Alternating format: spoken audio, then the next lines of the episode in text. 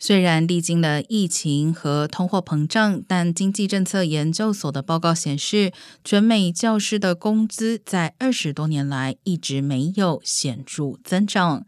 公立学校教师的平均周薪经通货膨胀调整后，从一九九六年到二零二一年仅增加了二十九元。同样拥有大学文凭，但全美教师的收入一直低于其他行业的从业者。近来，此一差距进一步扩大。二零二一年时，教师的平均周薪比其他大学毕业生低近百分之三十三，是自上世纪八十年代以来的最大差距。几十年来，低工资的现象也造成了明显影响。根据国家教育协会估计，全美缺少近三十万名教育工作者和辅助人员。